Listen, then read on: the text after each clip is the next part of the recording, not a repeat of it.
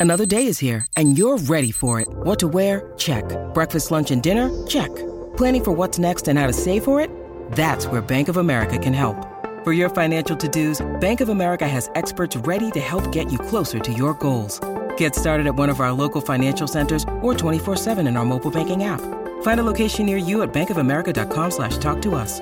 What would you like the power to do? Mobile banking requires downloading the app and is only available for select devices. Message and data rates may apply. Bank of America and a member FDIC.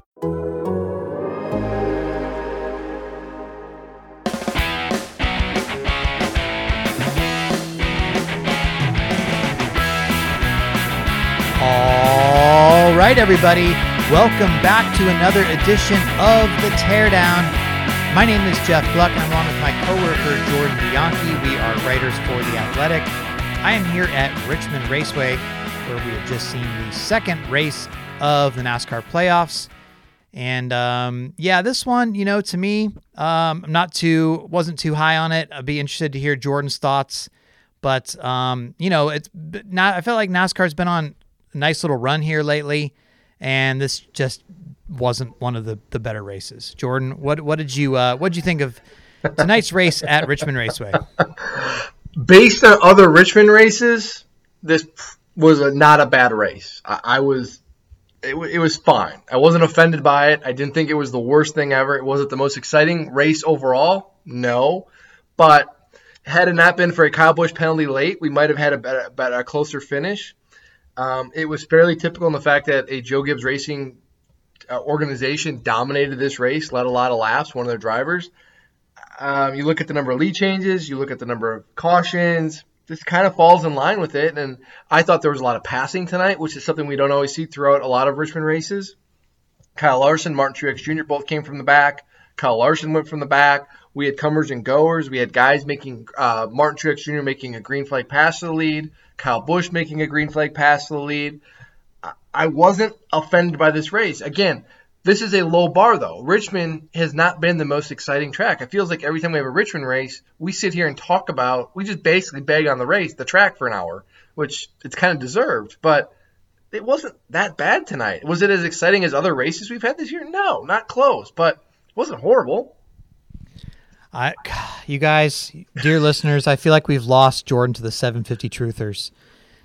He's uh, making excuses for this race making that excuses. I said nothing. Okay, first I said nothing about the package. Zero. you, you you're I, the sev- a hallmark of a 750 truther is saying that it was a good race just because No, it was a 750 race. If anything, I'm a Richmond truther because Richmond is a bad track. It just is not good. We've talked about it. Last you go back to the last podcast into the spring. This is not a good track. It's not a short track. It's not a speedway. It's just somewhere in between, and whatever it is in between is not good. But this wasn't bad. So you're saying this race was better than the spring race? The, the, the spring race was the only reason the spring race was better was because of the finish. Because you got to restart with what was it? How many laps left to go? And Alex Bowman pumped up the air pressures in his tires, and he got a great restart and hung on for dear life. That's the only reason that race was redeemable. Okay, but here's the thing. So you just said that last podcast we both agreed for an hour that Richmond wasn't a good race and it, it wasn't a good track and all this stuff. Now here tonight you come and say, "Hey, you know, I didn't mind it, not bad," and you're saying the spring race was better. How how can you No, no, the spring that? race was not better. This race was better than the spring race overall. That had a better You just finish. said that race was better. no, I you said just it had a said better that. finish. No, No, I said- rewind the okay. tape. Okay, let me clarify then, just so there's no. The finish of that race was better. This race overall was better. Okay, look, I, I didn't think Oh, either of these races This was is why I get good. headaches, by the way. I'm sorry. This is why I get headaches. Listen, this race wasn't a good race. The last race, the spring race, wasn't a good race. And the race here last fall was not a good race. You've had three races in a row at a supposed short track, a place that used to be called the action track, without a single multi car incident. Three races in a row, that's 1,200 laps, no multi car incidents. Our friend Nate Ryan pointed out that like the last six or seven races here have had this pattern of three cautions, five cautions, five cautions, three cautions. N- none have had even six cautions. This is again, I'm judging this by short track standards. It shouldn't be like a mile and a half, but it races like that. for whatever reason, and I feel bad saying this because I really like the people here. I like the track. I like the the job they've done with this facility, with the renovation. Um, I used to live in Rocky Mount, North Carolina, for my first um, newspaper job, and this was sort of like my home track. I loved coming here. I have a lot of great memories, and I, but it just doesn't race like it used to when I first was coming here in uh, the mid 2000s. It just doesn't. Um, it's not a good race for the most part anymore, and I don't know how you fix that. But you know, to to try to make two races a year and have one in the playoffs, and I, I wish it wasn't this way. I wish it was a good race. I I didn't fly all the way out here to be like, oh, this race sucks. Oh, yet again. But it's it just wasn't a good race. I'm sorry. Like I, I didn't see anything tonight where where you're like, wow, wow, that was really a, a wonderful uh, performance and show. Like it was a typical Richmond race, which lately hasn't been good. Three of the cautions out of the five tonight were planned. And then you had Kurt Busch's deal and Bubba Wallace's deal with tires or whatever happened. And that's it. Like you had 130 lap uh, green flag runs or whatever they were twice, two very, very long runs. Um, I think there was like, what, three or four green flag pit stops tonight. I mean, again, if it's a mile and a half track, I would judge it by a different standard. But this is a short track. There's only five short track races a year because thanks to Bristol Dirt. Okay. And then two of those five races are at Richmond, which doesn't race like a short track anymore. This fans are being really deprived here by what should be the heart and soul of NASCAR, which is short track racing. I'm bummed to say this, but I just I'm I don't know how you fix it, but it's just not working right now. We had this exact same pod, same discussion on the last podcast. To me, it comes down to Goodyear bringing a better tire, and you've got to figure out a way to make the track racier and have it multiple groups and make guys have passes. And, and like Bristol is best when you can make passes. You can move up, you can move around. Brist, uh, Martinsville is a classic short track where their tire wear and tire management matters. You don't have those eh, eh, those uh, factors here at Richmond. It's just not. And guys get spread out because it is bigger than both of those. And when you don't have when you have a field spread out, you don't have guys sliding around in, in, in tire wear and having to manage tires. You're not going to have contact.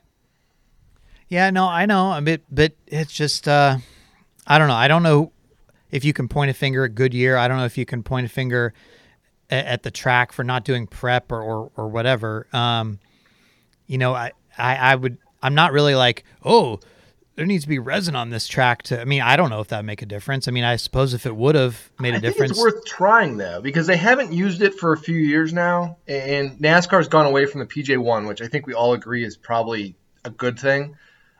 I, I wouldn't be opposed if they tried resin here to see if that works. It, it, they had a lot of success with it at um, Nashville, a lot of success with it at Michigan. I think it's worth shot here to try it. It can't put it this way. You can't really do much worse, right? If, they, if you're, I mean, so why not give it a shot? I guess. I bet you know.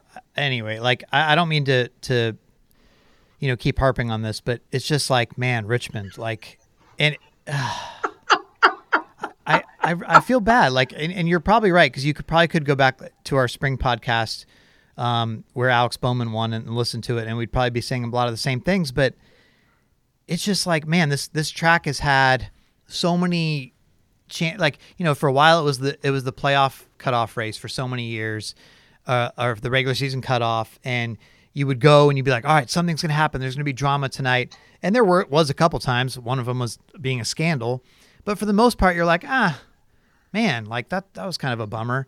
Um, aside from again the mid 2000s, you know, Kasey Kahne racing his way in and things like that. Or sorry, uh, Jeremy Mayfield, Jeremy Kasey Mayfield. Kahne's Kasey Kahne's first win, um, coming in the mid 2000s as well. Um, but you know, you're you're just like, ah, I don't know, like.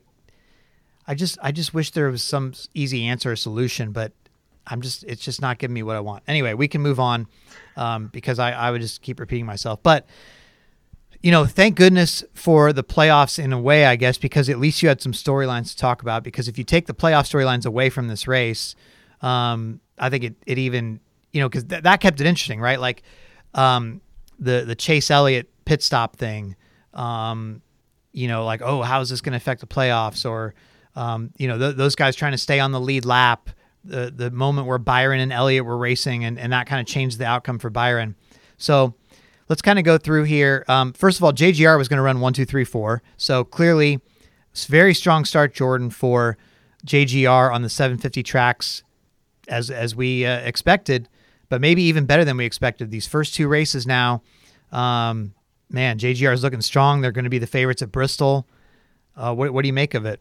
I'm not surprised. I mean, Darlington and Richmond are two of Joe Gibbs Racing's best tracks. I mean, historically, their drivers run really well there. Um, you know, you look at the recent winners at Darlington, it's filled with Joe Gibbs Racing drivers. Denny Hamlin, Erik Jones, Truex. I mean, the list goes on. They have all won races there and had a lot of success. And then Richmond is their playground. This is where they, they have they win races. They they don't just win races at Richmond. They dominate. They lead huge chunks of laps um, every single year. I mean, so this isn't surprising, and I, I think they have a really good chance to continue this winning streak into, into the Bristol. But I wouldn't call them the the favorite over everyone. I think there's quite a few guys that have a good chance there. I think this is the the start. What this does for me is it reaffirms the belief that we've talked about was you can you look down at the packages and the 750 package. Where's Martin Truex Jr. so good at this year?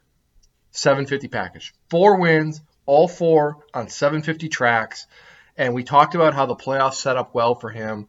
This round, um, strong strong last week at Darlington. Probably had a winning race car if he didn't have his issues that he had with the pit strategy and getting caught and everything. And then he comes here, wins, and we've talked about it before you look ahead to the playoffs a little bit, Martinsville, Phoenix, those are 750 tracks. And this just reaffirms the belief that, yes, we, we talk a lot about Kyle Larson. He's the, you know, he's won all these races and he's good everywhere. You break it down, though, Martin Truex Jr., when it comes to a 750 track, is darn good. And I think if they get to Phoenix, um, he's going to be hard. He's going to be a tough out. Well, this is exactly what Brad Keselowski said at Daytona, and we talked about on this podcast two weeks ago. He said, you know the the JGR cars, and he was hoping perhaps the Penske cars, um, you know, had had some strength on the 750 tracks. Now it, it turns out the Penske cars they don't have it. They don't have it the same way that the JGR cars have it, and and they were very, you know, Logano and, and Keselowski were both very disappointed tonight when, when we got to talk to them afterwards. I mean, they're just, you could see it on their faces. Like they just don't have the speed right now to run with JGR. But Keselowski had said, you know, Hendrick is maybe sort of a weak point there and on, on the 750 tracks. And I, I think that may be coming true. Um, and of course, we thought, okay, the, the Hendrick is going to be a force um, in the playoffs because of the 550s as well. And, and really, they are strong at other places as well, um, even on the 750s. But, you know, all of a sudden, you could have two Hendrick drivers gone out of the playoffs potentially. Um, William Byron is in big trouble. He's probably going to have to go to Bristol and win. I'm shocked by this. Um, I thought I have him in the final four. I mean, I, I really did not see this bad of a, a, deal coming for them. I mean, they were way off tonight. He was very, very bummed. Um, now, Darlington wasn't his fault, you know. Um, you know, some bad circumstances triggered by Alex Bowman, who took responsibility. But, um, you know, he's way below the cut line. Alex Bowman's right on the cut line, tied for for the final spot. Um, and Bowman said, you know, I didn't feel like we ran terrible tonight, but I put myself in a terrible position at, at Darlington trying to be a hero on lap seven or whatever. And, and now here we are. Um, you know, it's uh, so, you know, you could have a lot of Hendrick's strength removed before they even get to Phoenix potentially. Um, you know, obviously Larson's through, Elliott's probably going to be through, but I, I don't think this is the slam dunk for Hendrick that we that we once thought, and especially when you look at the strength of Gibbs on 750 tracks, to me it's really really shifting toward if a Gibbs car can get there or if two Gibbs cars can get there, if it's like a Hamlin Truex thing. Um, I mean, Kyle showed a lot of strength for a speeding penalty tonight. He was probably going to win, probably going to win the race. And um, you know, you put those cars at Phoenix, that's that's going to be looking good for them, even if it's up against a Larson or an Elliott. To me, I agree with everything you said there. I 100%. I think if Hamlin or Truex gets to Phoenix, I would be inclined to label them the championship favorite over Larson. The fact that Truex won there earlier this year, the fact that they're better on the 750 tracks, I think that gives them a big edge. And I think it's a huge no. I think it's a huge surprise. I, I would let me start off. I was not, I'm not surprised that a Hendrick driver is going to be eliminated in the first round. I had Alex Bowman going out in the round one. I think it is a big story, though, that Hendrick conceivably could have two drivers go out in the first round. Um, I think we agree Michael McDowell is, is, probably out, barring some kind of miracle, act of God, him winning Bristol or something of that nature. But Alex Bowman is is right on that danger line. He's tied right now with Tyler Reddick for that last spot. William Byron is in a really tough spot where he's going to have to take advantage of other people's opportunities and maybe get some stage points, and that that's going to be tough to do. And for the second year in a row, William Byron is going into Bristol with his playoff fate up in the air, and he could be a round one casualty again. It is to me a huge surprise that two Hendrick drivers in a year that they have dominated seemingly everywhere, and we've talked about them and all you know they're going to be down from four to two, and the idea that they're going to get more than one playoff, one more than one driver in the final four is starting to look unlikely. Yeah, let's just review the playoff picture real quick, or at least the bubble. So, um, Hamlin, Truex, and Kyle Larson are through. Larson being already clinched on points. Logano's pretty comfortable. He's plus 40. Blaney, um, who used to suck at Richmond, um, did enough tonight and obviously uh, in week one that um, he's plus 28. Harvick, your guy who's going to make a deep playoff run, plus 25. You you know, barring something going very wrong for them, like getting caught up in a crash at Bristol, you feel pretty good about where they are. Chase Elliott, plus 19. You know, you don't feel secure at, when you get under 20 points, but you feel okay as long as you do your job. Christopher Bell, plus 17. Now it starts to get iffy. Brad Keselowski is plus 13, but he's obviously great at Bristol. Kyle Busch, plus 8, but he's obviously great at Bristol. Kurt Busch is plus 0. Um, he's, you know, a Bristol winner multi-time. And now Aric Almirola, I skipped over him. He's plus 3. I don't feel as good about him going there and winning, but you know, he could maybe have a good run. So that's that's a tall order for Alex Bowman there. Um, and Tyler Reddick, who's minus five, and Alex Bowman is tied with Kurt Busch the last spot. Right. But Alex Bowman even said like, you know, lucky us, um, you know, sarcastically in the dry Bowman way. Uh, you know, everybody ahead of us, you know, fortunately they aren't any good at Bristol, but it's Kurt, Kyle, Keselowski. Um, that's that's a tall order for anybody outside, and Byron being minus 18, unless there's a multi-car wreck where a bunch of people fall out, um, he's going to be in trouble. So it's uh, it's really it's really I'm, I'm very surprised. Like I said, uh, like Bowman, I don't think is as big of a surprise, but to me, Byron, um, just not even being close. Um, man, I, I, like I said, I mean, obviously, I, I had him in my final four along with two other Hendrick drivers and Truex. Truex looking good. Um, the other, the idea of three, yeah. You you might want to redo your bracket, just FYI. Maybe a do over. Maybe take some white out. Yeah, I mean, not looking good. No. Um. So uh, you know, what what do you make of like, you know, the, the Kurt Busch situation? I I think you know you saw him go out with a wreck, and your immediate reaction is, oh wow, he's in trouble. But he thought so he was many, in trouble too. Yeah, you're right. So many of the other people that could have taken advantage of his run did not, and so yeah. he goes to Bristol, like technically tied on the plus side, still in it despite what happened. So that just shows you. Um, you know what a good run can do for you, uh, like like he had at Darlington. So, man, I I was I was just I couldn't believe when I looked up at the points as they run. Like, hey, he's still he's still okay. Mm-hmm. Yeah, and there was a time there where I thought William Byron was going to be really buried in points, and I mean that he's not as far behind as he is is a little surprising.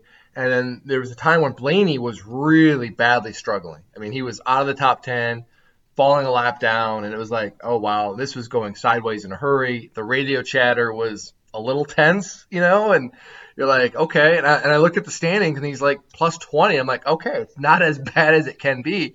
But I thought this was a big opportunity for our Brad Keselowski tonight to really kind of separate himself a little bit. I know he's still plus 13 going into Bristol, which is a nice margin to have, but that can go away in a hurry you know, because you don't know what's going to happen at Bristol. I thought this was a good opportunity for him to really pad his points a little bit, maybe even get a win, and didn't really do that. And I was really surprised by that.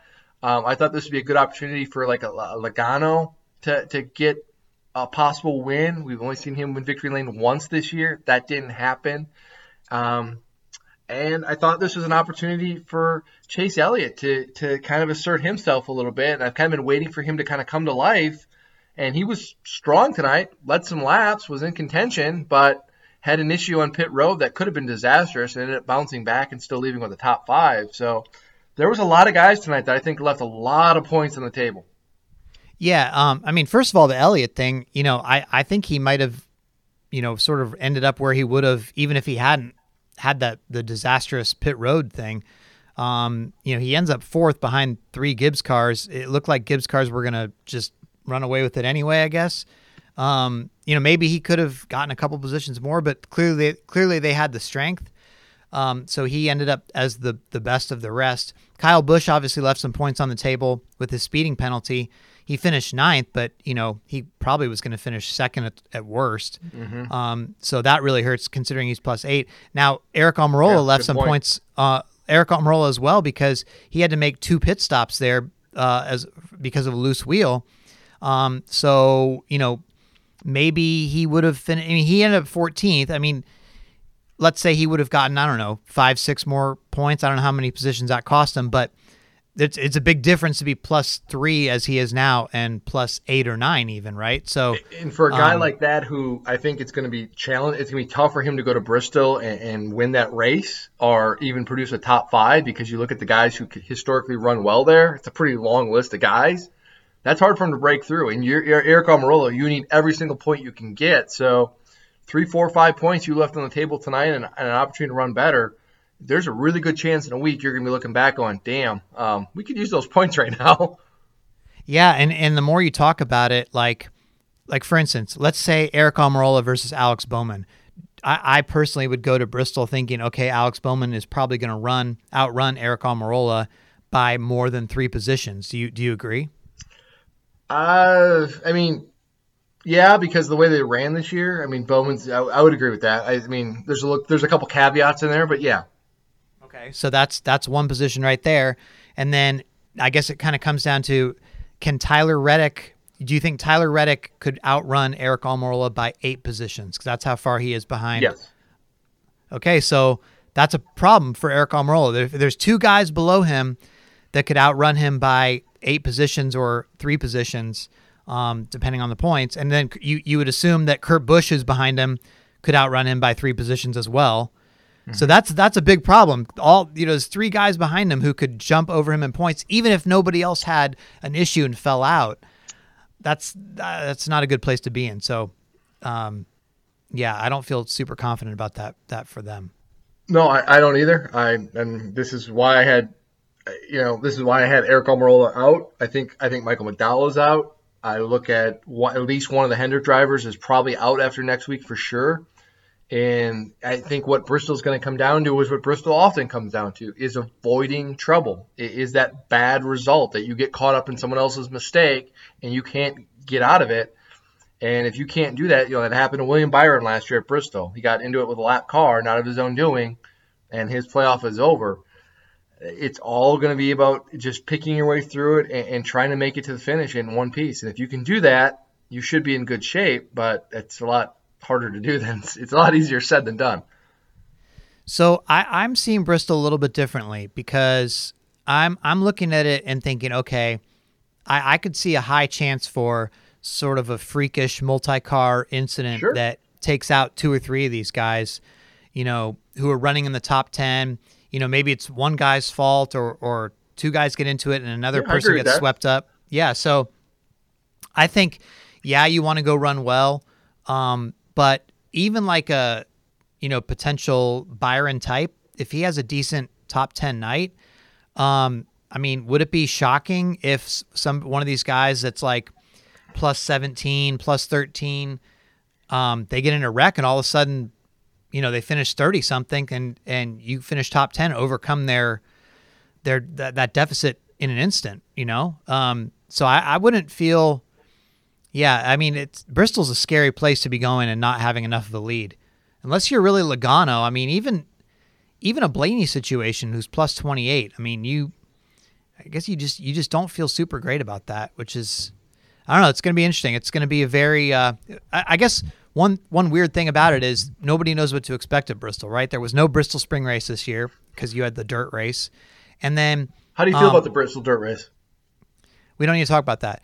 The bottom line is this is going to be very different because, as Logano said, they cleaned off the track from all that from all the dirt, right? So they had to power wash it or whatever. So it's probably a very interesting surface. And then he said that at least according to him, Alex Bowman didn't know this, and I haven't gotten this confirmed yet. But Joey Logano says they're going to use the resin at Bristol, not PJ1. So that's never been used at Bristol before. Nobody knows what that's going to do at Bristol, and there's no practice. I was just kidding. There's no practice either, so that's a hell of an experiment to, to throw that down before the, the cup race. Yeah, um, I said to Logano, "Hey, great time for no practice, huh?" And he said, "Well, actually, great time to have a 40 point lead." So, um, which he does. So, um, yeah, I mean, obviously, you'll be able to see it in in the uh, the truck race and the Xfinity race. That's yeah. You know, they'll study that, but yeah, that's uh, it's to be real interesting because if if that's the case, nobody knows what they're to do, and and you know, Bristol, even with the PGA PJ one, it's sort of like a different race every time in a way too. So, uh, I really don't know what to expect there. It's going to be very interesting. Yeah, I, you know, I say this because we we're joking about this, but they had thrown down resin before at Michigan this year with no practice. It was fine. They went to Darlington where they they repaved and turned two, and there's questions about that. It was fine. So I, I know it's easy to make jokes and everything, but they, they kind of got this figured out. They kind of know what they're doing. Now, that said, Speedway Motorsports tracks, and I wrote about this on The Athletic, don't have the best track record of success of preparing tracks. So that that that scares me more than the fact that they're applying resin. It's just the fact of who's in charge of track prep. Oh, okay. I see where you're going. Well, it's, you did you did write a article for the most the 10 most intriguing people um, in the playoffs and you put whoever prepares the tracks for SMI, which I believe Steve Swift. Yeah. So you're calling out Steve Swift here? I think it's fair to say. I mean, if you look at I mean, there's a long list of issues with SMI tracks over the years. I mean, the facts speak for themselves. Whether it's Texas, whether it was Kentucky, whether it's Bristol, I mean, it, the numbers don't lie. I mean, it's it, it, starts to add up, and drivers have taken notice. I mean, it's you've you've heard this from many drivers say. SMI, when it comes to applying tracks, they don't talk to us. They don't ask our opinion. We, when we say something, they almost do the opposite. And I think that's a fair criticism. I think when you sit there and look at this, the number of tracks that have issues, what's the common denominator? They're all owned by the same company. Yeah. Jordan, um, is there anything else that you want to talk about um, from the Richmond Cup race before we move on to other topics? It's, yeah, it's just it's it's about Michael McDowell in the playoff. We talked about this going in. We talked about this in the podcast last week of like, if for him to get out of round one, he was going to have to be perfect and he was going to have to kind of hope for everyone else to make mistakes. Well, he's had everyone else make mistakes. There's been a lot of issues with playoff guys and, and what so forth. But three speeding penalties tonight, you can't have that. Like you can't crash out at Darlington super. You can't crash out at Darlington like he did. And I just, I am just, I'm not surprised that he's going to be a first round elimination. I'm just surprised that it's going, he's going out like this, and that that to me just jumped out to me. Let's also, um, it, I, would like to get your thoughts on the Martin. I know he, he ended up winning, so I guess it didn't cost him. But Martin Truex Jr. penalized at the start of the race for jumping the start, and he said afterwards, "Look, I gave I gave Denny Hamlin, who was technically the pole sitter after Larson fell back for failing pre-race inspection, I gave him a nose, and I let him go first, and then he spun his tires. So my other option was to slam on the brakes and wreck the entire field. That's what they would have rather had me do. You know, so what what do you think? You know, I know the the rule is you cannot beat the leader to the line at the start of the race. It's different than a restart. But it, does he have a case there for like that being a dumb uh, rule or dumb penalty? Yeah, I mean, if that's the case, if Hamlin did spin his tires and it looked like on review that he kind of did, I mean, Truex is right. I mean, he the letter of the law says he has to stop and let Hamlin go, then you're just going to have everybody stack up accordion style. So what do you do if you're Truex there? But you know, so the question comes down to is can, is there a way to for NASCAR to to check whether it's looking at video evidence or telemetry and seeing, hey, wait a second, there was a little bit of a wheel spin on Hamlin's car. We're going to let this one go. I don't know if you can do that in a way because you look at the videotape, it's not conclusive that Hamlin spun his tires. So I don't know how you police that fairly to to do it. Otherwise, you just have to get rid of the rule in general, and then you go back to the nonsense of, you know, we've had a lot of goofy restarts over the years. Or, or let me ask you this: Do you just go with how the restarts are, with how the start of the race is done, similar to restarts, where you enter a zone and you go. Maybe that's the rule. Maybe that's what you do to get rid of this. Well, the flagman starts the race. Yeah. You know, the the green flag starts the race. The the restarts are based on the leader going in the zone. The leader decides. Um, I think you could maybe have some sort of compromise where the flagman does still start the race, but if the leader does spin their tires, you're allowed to beat the leader to the line. I understand NASCAR wants the pole sitter to cross the stripe first as like signaling the start of the race, but again, if they don't go, maybe it's just some sort of common sense can be applied and just say like like you said, it's a similar thing as the restart rule. You still started on the flag, you can't you can't jump as the second place car before that. But if the leader doesn't go, you can go. You know what I mean? I think that would be that would be somewhat fair. But I would agree with that. I, I just I, I, think Truex has got a point in this, um, and it's something you probably need to explore. But I mean, again, how often does this happen though? Hey, it's Kaley Cuoco for Priceline. Ready to go to your happy place for a happy price? Well, why didn't you say so? Just download the Priceline app right now and save up to 60% on hotels. So, whether it's Cousin Kevin's Kazoo concert in Kansas City, go Kevin, or Becky's Bachelorette Bash in Bermuda, you never have to miss a trip ever again. So, download the Priceline app today. Your savings are waiting. Go to your happy place for a happy price. Go to your happy price, Priceline. When you need mealtime inspiration, it's worth shopping Kroger, where you'll find over 30,000 mouthwatering choices that excite your inner foodie. And no matter what tasty choice you make, you'll enjoy our everyday low prices, plus extra ways to save, like digital coupons worth over $600 each week. You can also save up to $1 off per gallon at the pump with fuel points. More savings and more inspiring flavors make shopping Kroger worth it every time. Kroger, fresh for everyone. Fuel restrictions apply. Jordan, earlier today, uh, there was an Xfinity Series race, and Noah Gragson won his second race in a row. Also, Dale Jr.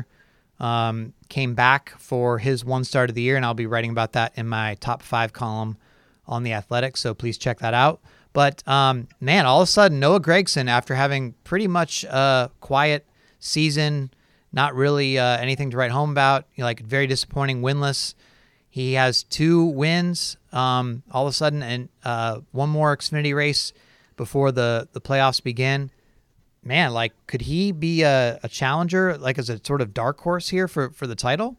I mean, you have to think so. I mean, I think it's clear that Allmendinger and Cindric have separated themselves from the pack, and I think you know we both have them penciled in our final four. Why why would you not pick Gragson over some of these other guys? I mean, Harrison Burton is is consistently running up front, but he's not winning races.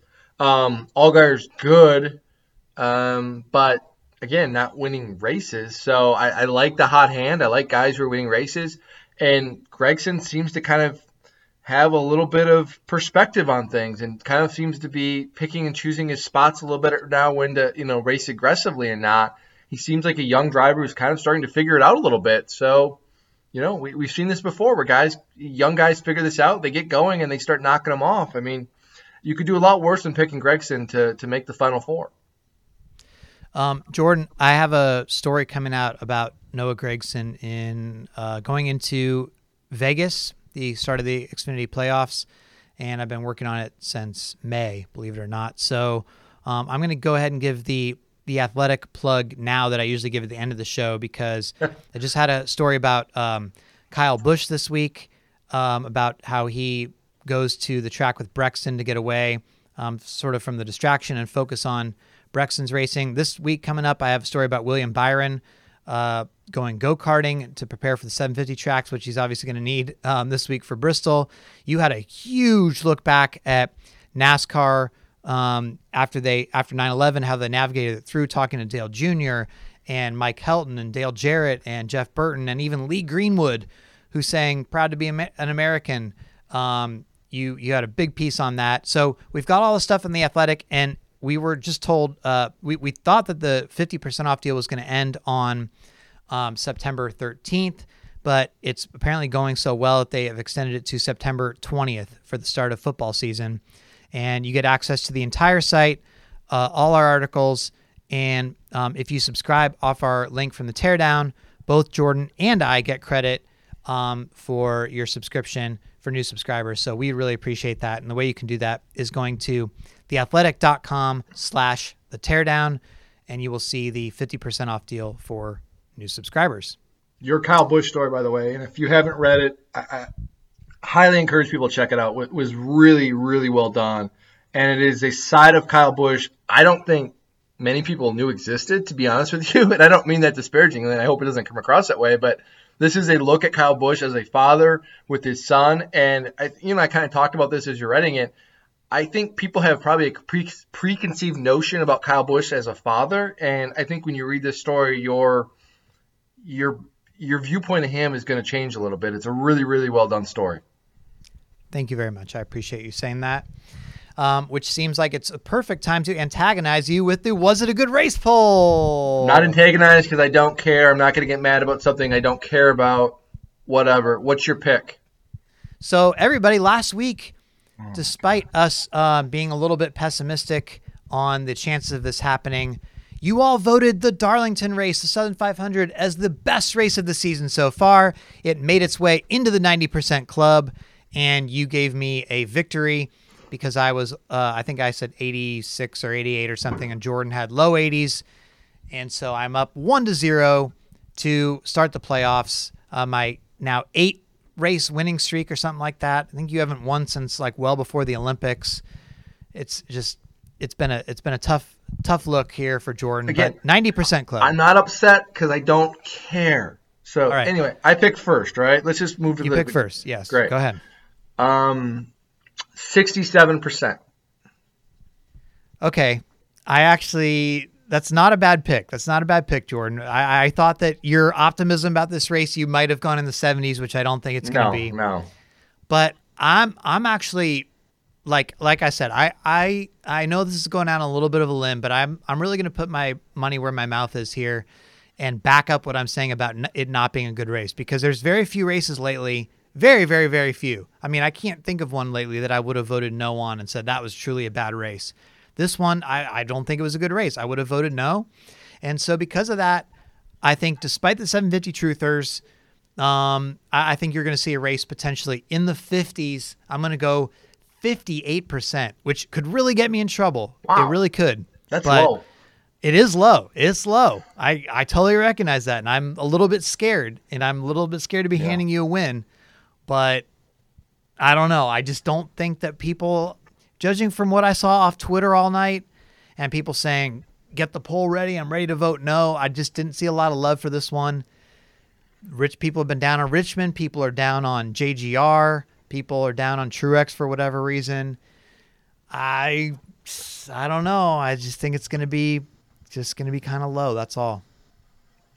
People just like to be low. If you notice the recurring theme there, people are just down in general. So maybe that's the. Yeah, but the the problem is, I mean, you voted, you have guessed lower than me, probably all eight weeks in a row or That's because. I overcompensated because I was Johnny Optimism throughout the summer months because we had just a string of great races, and now and then those that was not reciprocated by the voters, and so I figured it's, I have no idea what a good race is. I don't know what people how people vote. I'm just like I, apparently I have to go the other direction. So yeah, and again, you- how we vote actually isn't how what I actually think. My opinion always. It's just I just whatever the, how, what we think voters are going to vote. It's not necessarily what we think it's going to be.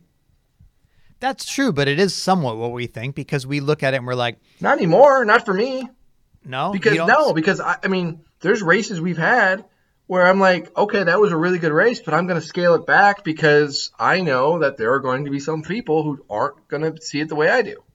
right? But you you you have your your opinion, then you sort of adjust for that, but you don't just say you don't just completely disregard your own opinion.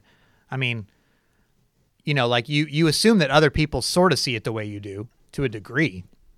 Eh, I, I've learned that my viewpoint on things when it comes to voting on races is very narrow, and that a lot of people are not don't see things the way I do.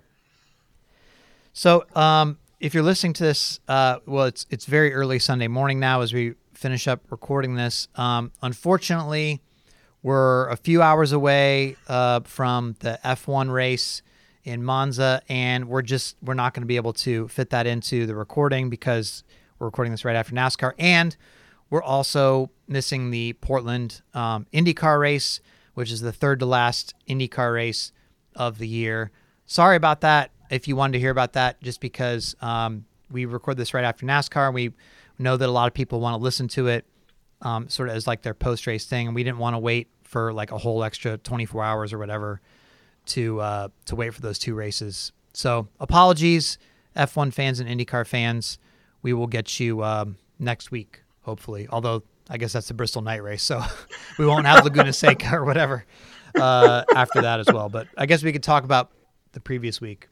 Um, anyway, any final thoughts, Jordan, about uh, anything coming up or anything like that?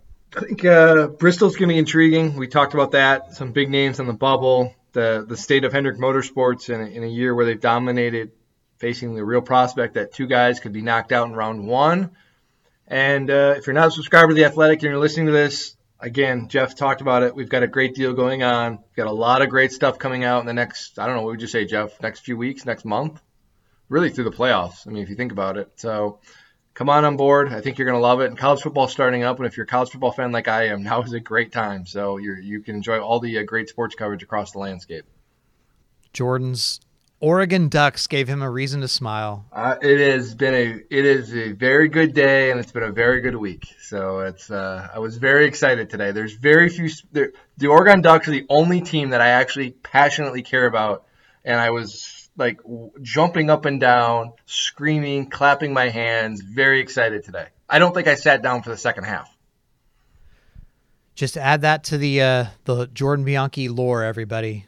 Doesn't like children, doesn't like Christmas, loves the Oregon Ducks. Yeah. What a, what a mystery this guy is. anyway, Jordan, uh, we'll look forward to your coverage from the Bristol night race next week. Everybody, we, we appreciate you so much for listening and we will talk to you next time on The Teardown.